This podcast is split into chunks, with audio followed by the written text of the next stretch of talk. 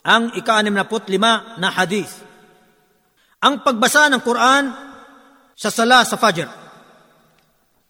عن ابي برزه رضي الله عنه قال كان رسول الله صلى الله عليه وسلم يقرا في الغداه ما بين الستين الى المئه ايه Si Abu Barza, sumakanya nawang kaluguran ng Allah, ay nagulat. Kanyang sinabi, kung minsan, ang sugo ng Allah, sallallahu alaihi wasallam ay nagbabasa ng mga talata sa Quran sa madaling araw, sa sala sa Fajr, sa pagitan ng anim na pong uh, uh, talata hanggang isang daan. Isinalaysay ni Muslim, hadis bilang isang daan at uh, pitupong uh, dalawa. At ni Al-Bukhari, hadis bilang limang daan at uh, apat na isa. Ang tagaulat ng hadis na ito, siya si Abu Barza, Nadla ibn Ubaid al-Aslami, ayon sa pinakatumpak na pahayag, at siya ay kasama ng sugo ng Allah sallallahu alaihi wasallam na nakibaka sa pagsakop sa Makkah.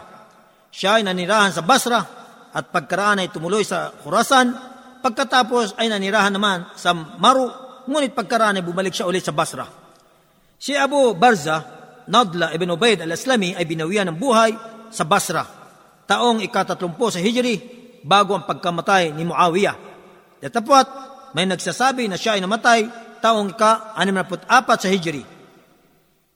Ang mga kapakinabangan sa hadis na ito. Una, ang sala sa madaling araw ay ang sala sa Fajr. Ibig sabihin ay nakaugalyan ng propeta sa Islam na magbasa sa madaling araw ng talata ng Quran minsan sa pagitan ng anim na po hanggang isandaan na talata. Pangalawa, kaaya-aya ang pagsasagawa sa sama-samang pagdarasal ng may uh, pagsaalang-alang sa kakayahan ng pinakamahinang tao sa grupo sapagkat hindi nais ng Allah ang pagdulot ng kapisalan sa mga mahihina o pagkainip ng mga nagdarasal sanhin ng haba ng pagkatayo. Kung ito ay naisasagawa rin naman sa pamagitan ng ilang talata lamang, datapat na patunayan ang kahigtan ng pagpapaikli sa sama-samang pagdarasal kaysa sa mahabang pagdarasal sanhin ng pangamba mula sa pagkainip, pagod at uh, kahinaan ng isang nagdarasal o higit pa.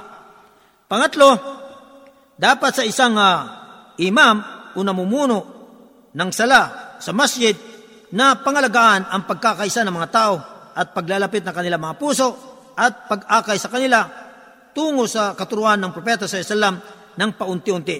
Datapwat, ito ang mas mainam kaysa sa paglayo ng kanilang damdamin, gayunpaman, ang mga masjid ay magkakaiba ng kalagayan, kaya maaring ang ibang masjid ay umaangkop dito ang pagbasa ng Quran ng mahaba, samantalang sa iba namang masjid ay hindi umaangkop Dahilan sa pagkakaiba ng kalagayan ng mga taong nagdarasal, kaya pangalagaan ng bawat imam ang kalagayan ng mga taong nagdarasal sa kanyang masjid. Huwag niyang pahabain ang pagbasa sa paraang nakakainip na tapat hindi naman kalabisang maiksi.